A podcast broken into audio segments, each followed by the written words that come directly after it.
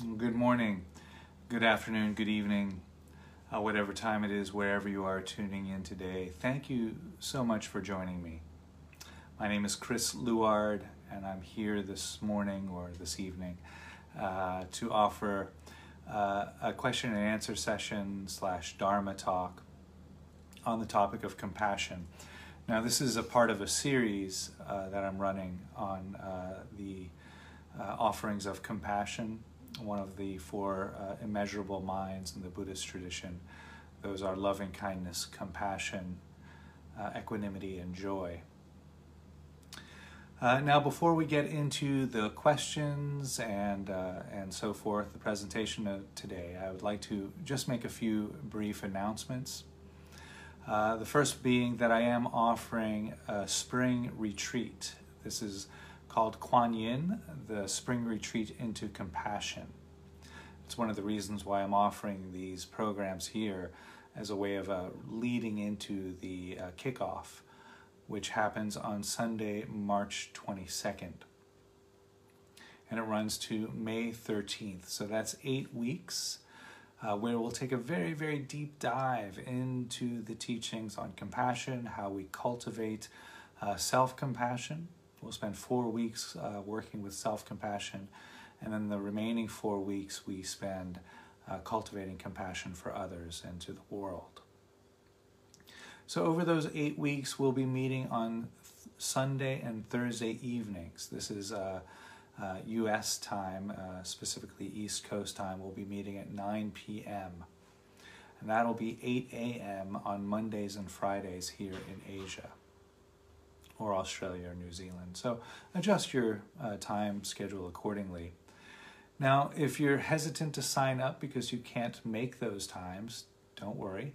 All of the sessions will be recorded over Zoom and made available uh, the following day for the retreat participants. So if you have to miss one session or several sessions or even all of the sessions, uh, it's still worth signing up for.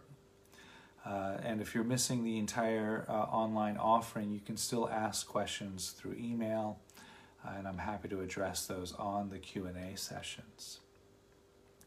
So for more information about that, uh, do visit my website, www.suchsweetthunder.org, and go to the retreats and programs page, and there you'll find all of the information on the retreat into compassion.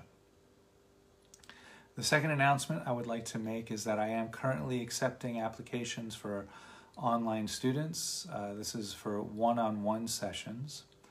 So, if you currently have a meditation practice, but you would like to take a deeper dive with a one on one teacher student uh, relationship, uh, that type of uh, situation can be really conducive for uh, progress along the meditational path, if you will, the contemplative path. Uh, one of the great benefits of that relationship is that me, as the teacher, I get the opportunity to um, cultivate and uh, tailor uh, practice specifically for what one is experiencing as the student. Uh, so that is something you can't get from a book or from watching videos on YouTube or Facebook. Uh, when you have a good experienced teacher, somebody who has walked this path for many years, uh, that teacher has the ability to really um, custom make a practice for a student. And so that's what I'm happy to offer in the one on one sessions. Now, if that sounds like something that's interesting to you, again, I'll direct you to my website, www.suchsweetthunder.org, and go to the online studies page. And on that page, you'll find everything you need to get started. Okay, so that's all the announcements that I need to make uh, today. So I'd like to start this offering with a brief, a very brief guided meditation. This will probably be about five minutes long. Now, of course, uh, this is optional. Uh, so if you wish to just, you know, get up and get a glass of water and return when the talk starts, that's fine. Uh, but we'll be here meditating, and I do hope you'll you'll join us. And so today, in this opening meditation, we'll just come into the present moment briefly, and then the invitation will be to bring up an experience uh, that allows you to feel some sense of gratitude. Something that you might be uh, feeling grateful for that happened over the past couple of weeks or even today or however, whenever that is. Or it might be something coming in the future, a good experience that you're anticipating, that you're feeling grateful for. And we'll feel into that gratitude. Okay, enjoy the practice.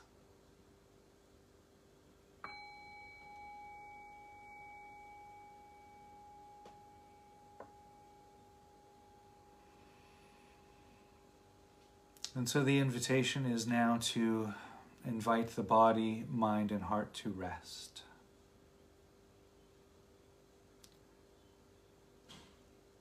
We'll just come into the present moment. And you might do this by just feeling the body sitting against the cushion or chair or mat or floor.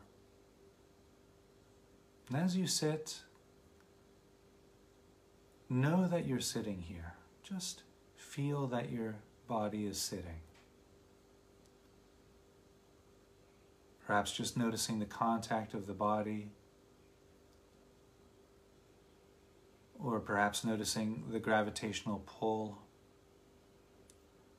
against the body.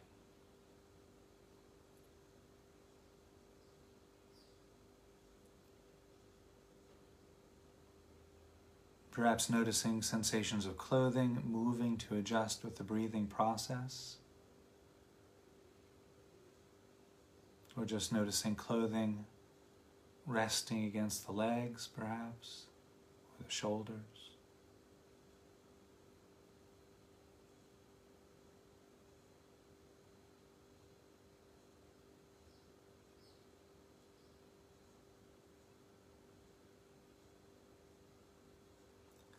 Bringing attention to the breath,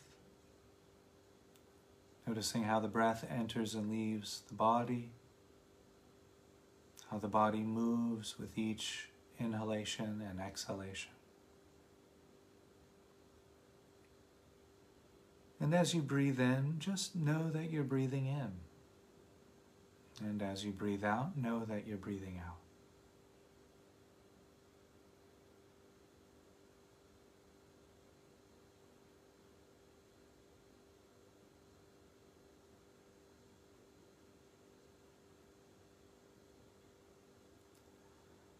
And while resting in this present moment experience of breath and body,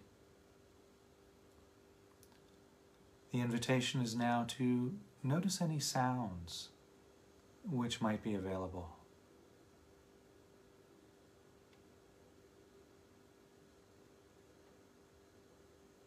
You don't need to focus on any one particular sound unless you feel that's a good anchor for your awareness. You might want to just rest and notice the entire canopy of sound.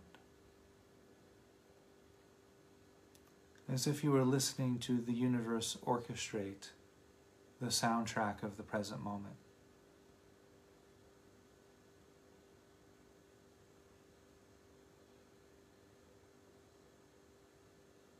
And if you get distracted, just gently return back to the present moment experience, body and breath, silence and sound.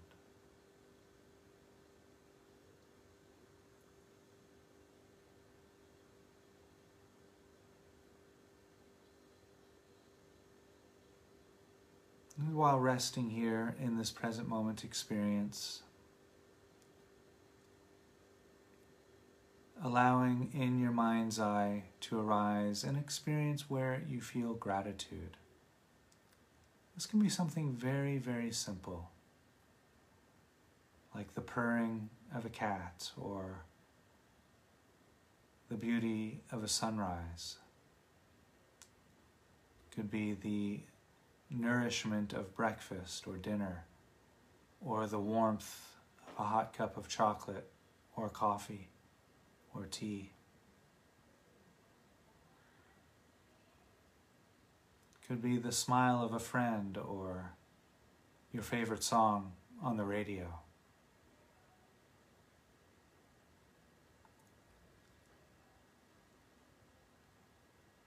Just settle on one thing and allow this appearance of gratitude to really settle in the mind's eye.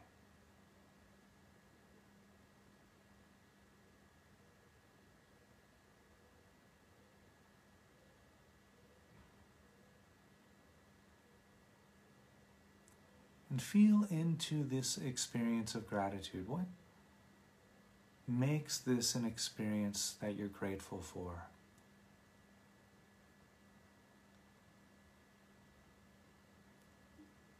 Is it a physical sensation, a warmth in the body, the heart, perhaps an opening? What does this gratitude feel like in the body, in the heart?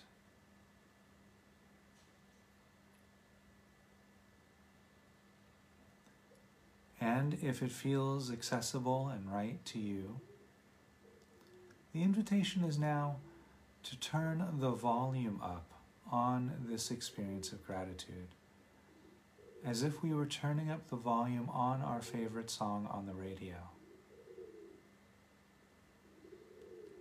Just allow this gratitude to really soak into your bones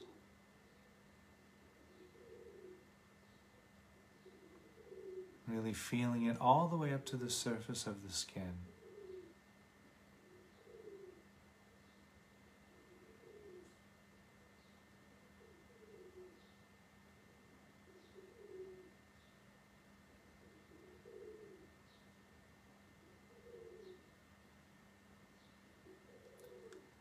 And in a few breaths, we'll begin to pivot back into our conversational space. And I'll cue that by ringing the bell three times.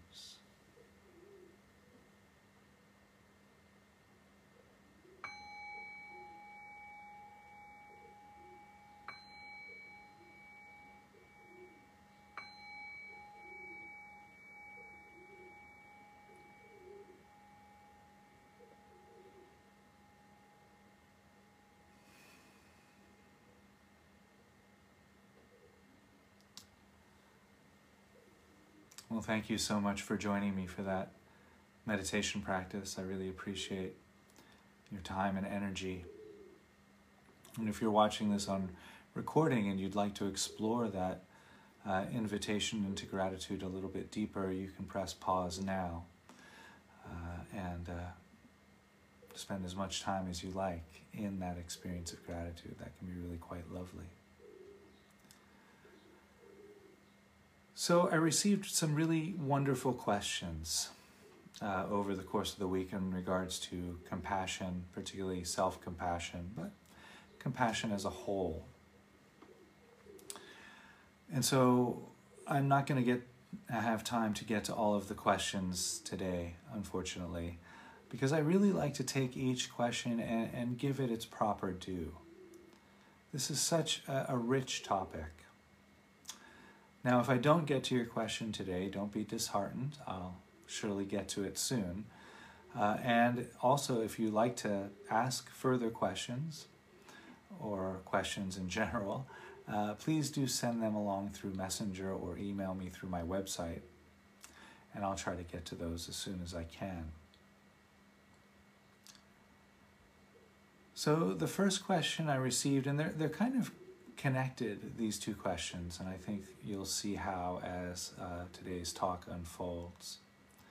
Uh, the first question I received was How do we hold ourselves with compassion and move to grow at the same time? And this is a really common experience. We often feel that if we're really, you know, compassionate with ourselves, if we're really, you know, soft with ourselves, will lose the inspiration for growth. That oftentimes uh, people feel that it is that inner self critic that pushes us towards growth.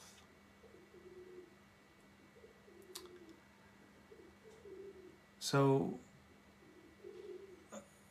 the idea is actually to dismantle that inner critic.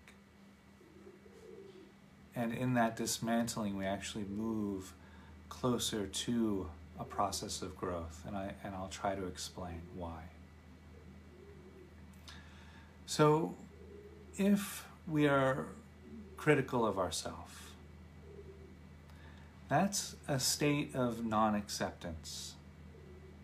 There's something in ourself and the experience of who we are that we're resisting.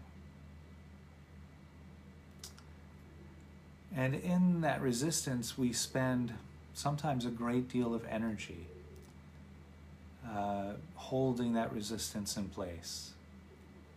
You know, the ruminations of, oh, I should have done this, or I should do that better, or I need to do this better, or that requires a great deal of energy. You may have noticed that already.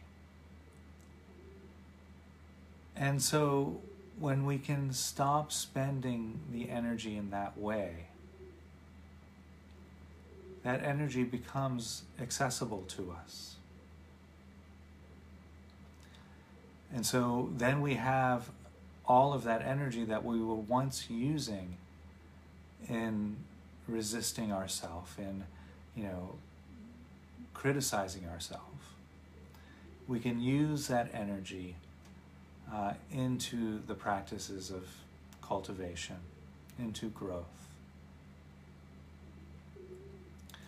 And so, what I would like to do now is kind of move us through uh, one of the practices that I'll be exploring in detail on the retreat. Actually, this practice is abundant on my website as well, on the Brahma Viharas page and on my YouTube channel. Uh, so I'm not going to do a full practice here today, but I just will walk us through this practice. This is a really common uh, uh, way of practicing compassion for ourselves and for others as well. Uh, and so, how it is is that we go into a silence of meditation and then we offer phrases of compassion to our own heart. And today we'll just be working with self compassion. So we offer these phrases to our own heart. And then in that offering, we visualize or imagine what our life would look and feel like if each phrase was completely reflective of our life circumstance. And so it really helps this practice if you can visualize or remember uh, a situation that you were struggling with. Not something that is quite traumatic because that won't serve the practice, but something that's really quite mild, but still a sense of struggle there. And call that to mind as you come into the practice. So if you wish, you can follow along with me or just listen to the words, that's fine. And so, again, I'll just walk us through this.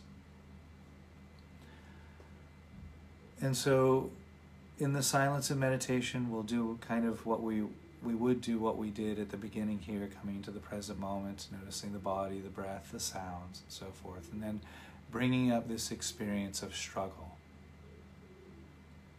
It could be being stuck in traffic.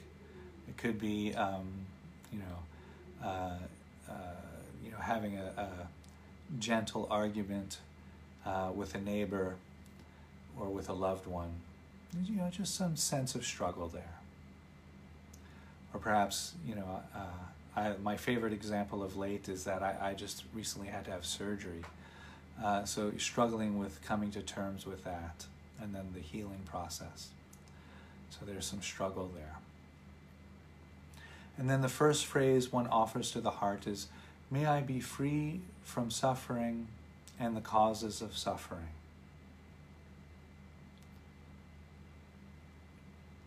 And so when we offer that phrase to the heart, what tends to happen is that we start to notice that push against the struggle. That push against struggle is compassion. So that's our first opening into the experience of compassion. Compassion is, at its very root, the desire to be free from suffering and the causes of suffering. The drive to be free from struggle and the causes of our struggle. That's compassion. And so that first phrase is an, an initial uh, contact with that innate sense of compassion. May I be free from suffering and the causes of suffering. And you just kind of get a feel for what life might be like if that were possible. Now, there'll probably be some resistance to that, and that's fine. The resistance is normal. Often, resistances come as, oh, that'll never happen for me, or that's impossible, or life is, you know, there's always struggle in life. That's fine. Let the resistance be there and continue visualizing what life would be like if it were possible to be free from struggle or suffering. May I be free from disturbance and harm. Offering that phrase into the heart, visualizing, imagining what your life would look and feel like if you were completely free from disturbance and harm. Now, with the first two phrases, it's often a good idea, if you will, to notice how all beings have these same drives. All beings, regardless of belief, economic background, sexual preference or orientation or identification or religion or whatever it is that you think divides us, political ideologies, that's a good one these days. Regardless of all of that, we all want to be free from suffering. And so that can help build a sense of camaraderie, a sense of oneness with our global tribe. That can really be a wonderful support for our own practice of self compassion, just knowing that we're all in the same boat together. And so here we get to the third phrase, and I think this third phrase and the fourth phrase are probably where the questions that I received this week came from, and it's really common. The third phrase is May I accept things just as they are? Well, how do we accept things just as they are when things are unfavorable? Right? And this is a really tall order And it's designed to be that way. It's designed to show us where our resistances to acceptance are. That's the beauty of this practice is that it, it's such a sharp knife that cuts through our habitual patterns. And so may I accept things just as they are and then the mind says but but what about this and this and that? How can I accept that and, and this and that? Just hold that in awareness. Again, that in itself is a practice of self compassion. Holding our resistance, the abundance of resistance to that phrase. That in itself can be a practice into self compassion. And so the question I received how do we accept ourself just as we are and move towards growth at the same time. And my argument is, is that we have to accept ourselves just as we are in order to move towards growth.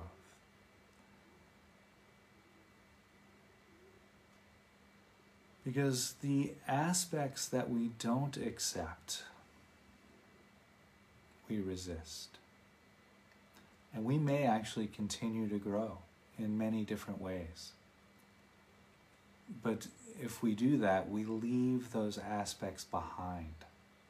And that leads to sometimes subtle and sometimes not so subtle forms of repression. We end up split in two the parts of us that grow and the parts of us that we can't look at, can't accept. And we leave those behind. And then those aspects often end up causing us sometimes a great deal of trouble later in life. And so, this is where there, there are many beautiful, wonderful uh, techniques of therapy that allow us to get to those uh, aspects of ourself that are difficult to accept. Also, the practices of forgiveness are really, really wonderful uh, so that we can forgive uh, our own transgressions. Transgressions towards ourselves and others, so that we can forgive those and then start to accept them, and so that we can grow more fully. I'm going to sneeze, pardon me. May I accept things just as they are. So, ah. So, uh, that's a part of the growth process is this radical acceptance of who and what we are. Now, I mentioned forgiveness towards ourselves and others, and I am going to offer my next session at the end of the week will be a session on forgiveness because I have found forgiveness to be really uh, integral to the practices of compassion. Uh, primarily because this idea of acceptance can be so sticky uh, I found it to be sticky for myself, and, and as I uh, give these uh, teachings to others, also uh, sticky for, for many, many people. It's really quite normal, apparently. And so, just a little bit about forgiveness. You know, there are 7 billion people on this planet. And we're all villains in somebody's story. We all have villains in our own story. We're all villains in someone's story. And so I think that that is a really important uh, phrase, a really important uh, knowing to keep to the heart and mind uh, when we go into the practices of forgiveness. And I'll recap that uh, when uh, when we go into that session at the end of the week. I'm not going to jump into forgiveness now. But the idea is to, to in order to grow, we have to accept ourselves at this stage in our process.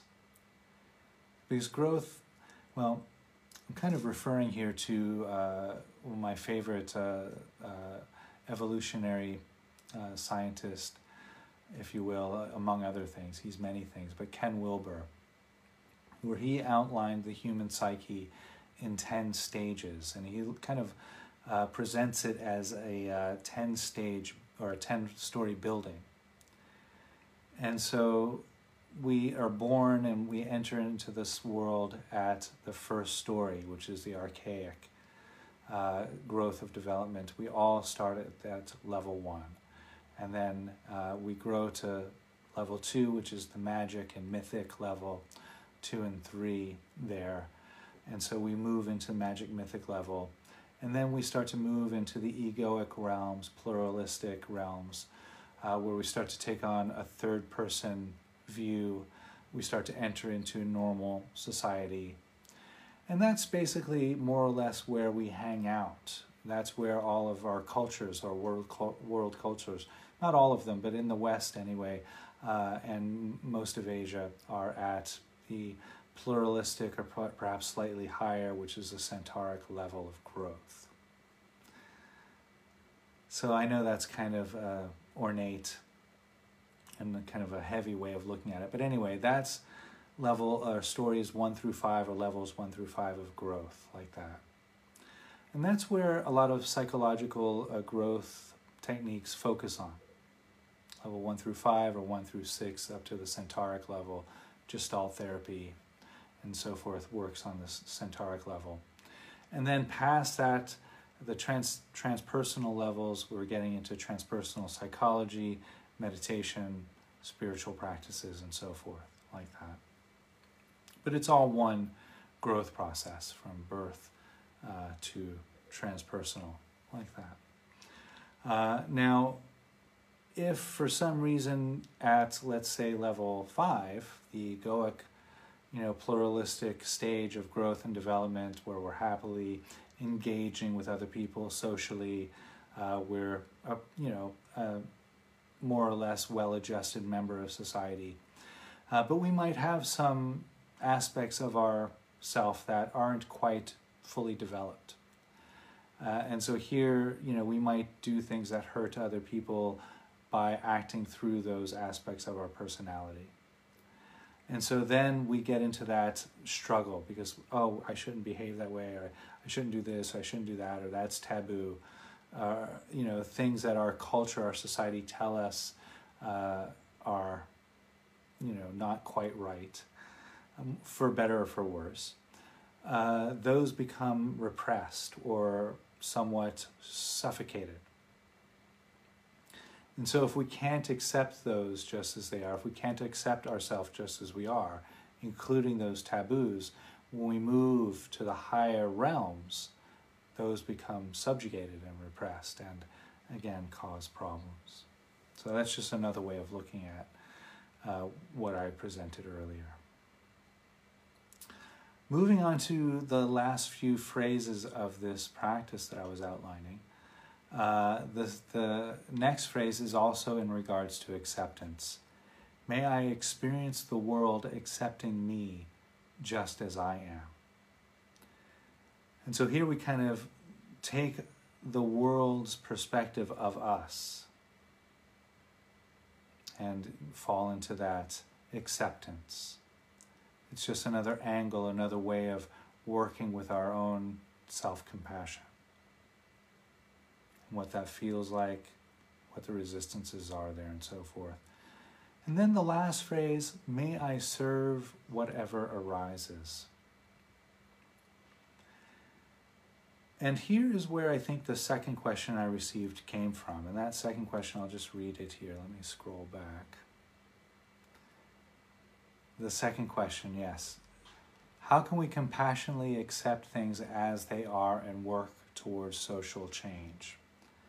Such an important question, particularly nowadays. This is such an important uh, point. And again, from a certain perspective, it's necessary to accept things as they are in order to work for social change. And I'll explain why. That sounds kind of counterintuitive at first, I realize. Because social change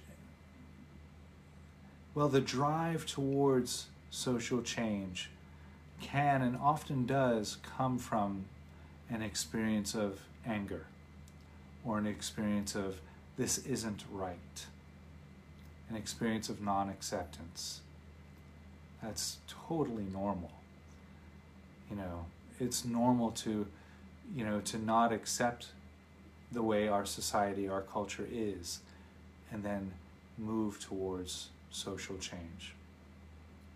But when we do that, we're actually skipping the compassion aspect of that process. And I think, at least from my perspective, that compassion aspect is so important because it really gives that movement the stability, the ground uh, to be much more effective. And so I'm going to draw a couple of comparisons to some of the movements that are happening now in the United States of America. So, okay, so there's there are these movements towards uh, social change. You know, there are large groups of people who are very, and justifiably so, very unhappy with the status quo. And so, organizing. And here's where the anger and the the non-acceptance is is very powerful. Because anger is such a mobilizing force. So tapping into that anger, and allowing that anger uh, to be used as a type of wisdom. This isn't right. This needs to change. And allowing that anger to, to energize one and to mobilize forces together to come together. And then in that anger, allow self compassion. Because we're so often taught that anger is taboo, that we shouldn't be angry. And so it's in that resistance to that anger that's arising that we run into trouble. That's where we run into reactivity. We, we start reacting oftentimes in very harmful ways to that anger, to what that anger feels like in our own body, in our mind, in our heart. And that's where violence comes. That's where we start acting in very, very harmful ways to ourselves and to others, to the society that we're actually trying to help. We start harming that society. So, allowing the anger to be the source of mobilization, the source of reason for change, the source of wisdom for that change. And then holding that anger with self compassion until it starts to soften. So, there we allow the anger to fuel, allowing the anger to be that energy for that movement forward. And then holding it, allowing it to soften. The reason why we do that is because then we can move forward through a sense of clarity. Because if, if the movement that you're either leading or involvement is laced with reactive anger, you see this by, you know, violence in, in protests, burning things, stealing things, looting, whatever that reactive anger takes the form of, if that's happening, that's going to be met with an equal or greater opposite force. It's just the nature of things. If, if there's a movement that's laced with reactive anger, it's going to be met with reactive anger. And the war starts. And so, if that movement is going to be effective, if that movement is going to be fruitful, that compassion needs to be present.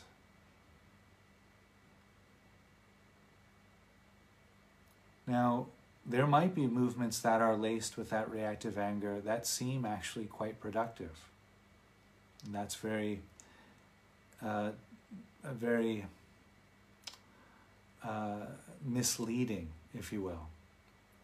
But it's the same in our own life, right? We can relate that to our own life very easily you know, perhaps, uh, you know, we were in a situation where we got very angry and we reacted out of anger and it brought about the desired result. Now, the only thing that does is reinforce that reactivity, unfortunately. And so then, because we're, we're starting to see that, oh, that might work. So then, when another situation arises, that gives us that internal feeling of resistance or anger, we react again. And it might not work that second time or that third time or that fourth time, or we might get into a much deeper sense of suffering there.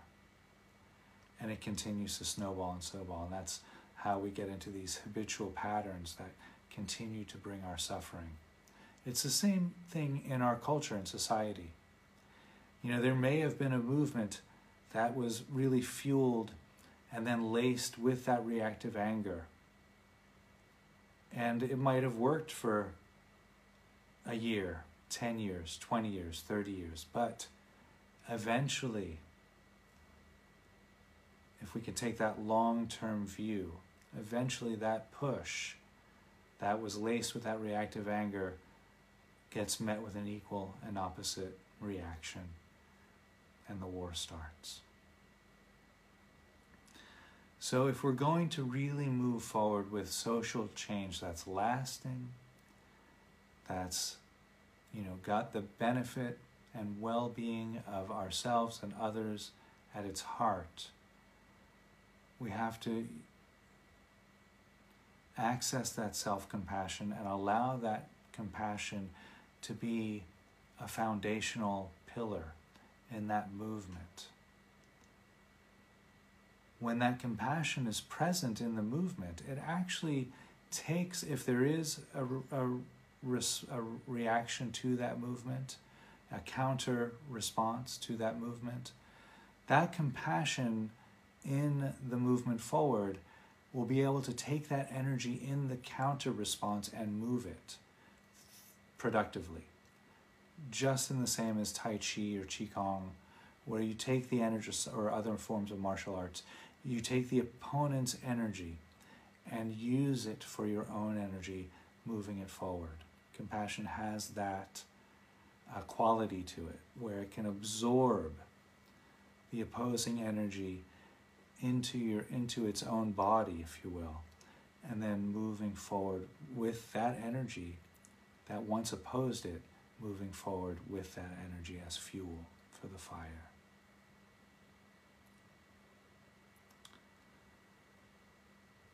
Hmm.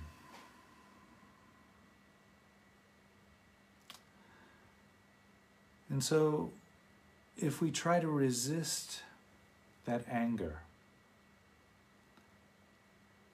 it just compounds that anger into more reactivity. And you know this in your own experience, right? If you just think back to a, a, time in your life where you got angry, you can just do this for a few minutes now if you wish. You know, bring up into your awareness an experience where you feel anger. And just follow, follow me now. We have a few minutes. We can do this now as an experiment. Just allow everything to settle, just coming into the present moment here with me. And call into your awareness some experience of conflict. Again, something very mild, not something traumatic. You know, an argument with a coworker, perhaps, or something, you know, mildly upsetting in your environment. And allow this experience of anger to arise.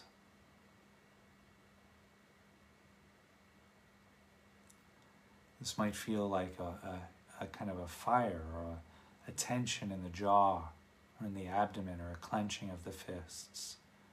Whoever that anger arises for you physically. And then say to yourself, no, I don't want to feel this anger. I won't feel this anger. I don't want to feel this way. Really try to push against that anger and see what happens in your system.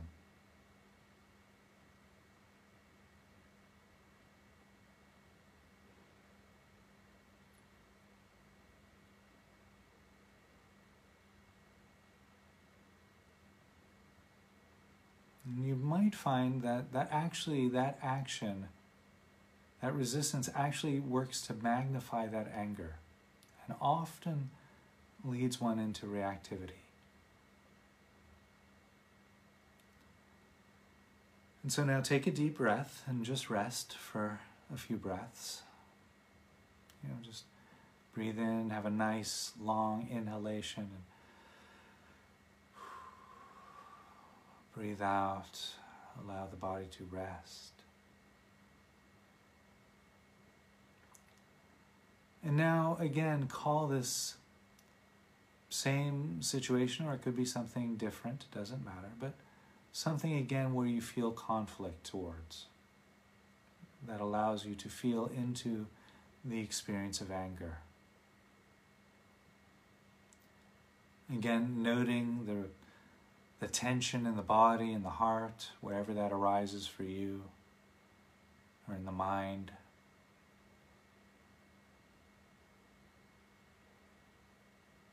You might even visualize something that brings up this Again, something very quite mild, but enough to feel it. And now say to the anger, yes, you absolutely belong here. You need to be here right now. And thank you. You can thank your anger for being here. Thank you for telling me that something's not right.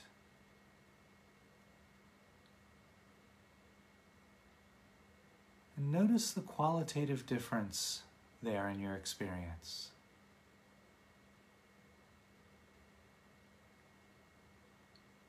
And oftentimes, quite, quite immediate with that acceptance of the anger, you might feel a softening around the anger itself.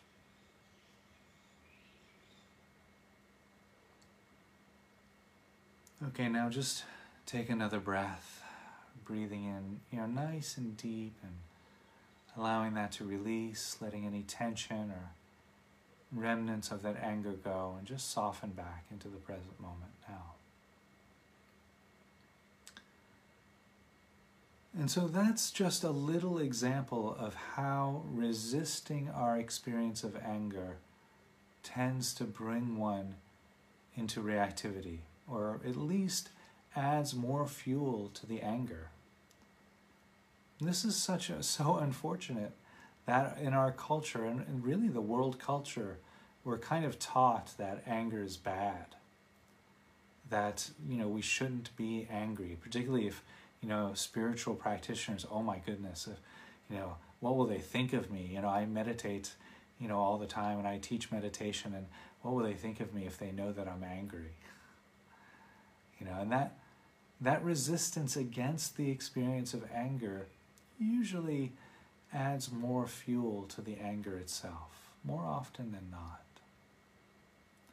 And if it doesn't do that, it leads to a form of repression against, again, again, remembering that may I accept things just as they are. When we do that, when we accept our anger as a part of the human experience, we can really just let it arise and pass we recognize that we, we don't need to, you know, yell, kick, punch, scream, shout, which causes suffering for ourselves and others. And we don't need to repress it either. We can let it be in the body. It's not so bad. There's some tension behind the jaw, perhaps, or in the abdomen, or our fists might clench. And then we just rest with it. Just accept that as it is. It's a part of the human experience. Anger is normal, it's not personal.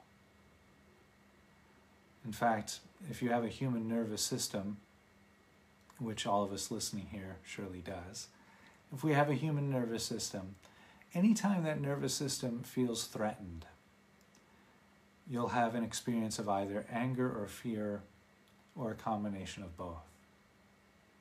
That's just a part of the fight or flight response fight, flight, or freeze. So you don't have to resist that. You can Say, okay, thank you for being here, anger. Thank you for showing me. Thank you for pointing me in a particular direction. Thank you for showing me where I need to open to or what I need to do here to help the situation. May I serve whatever arises.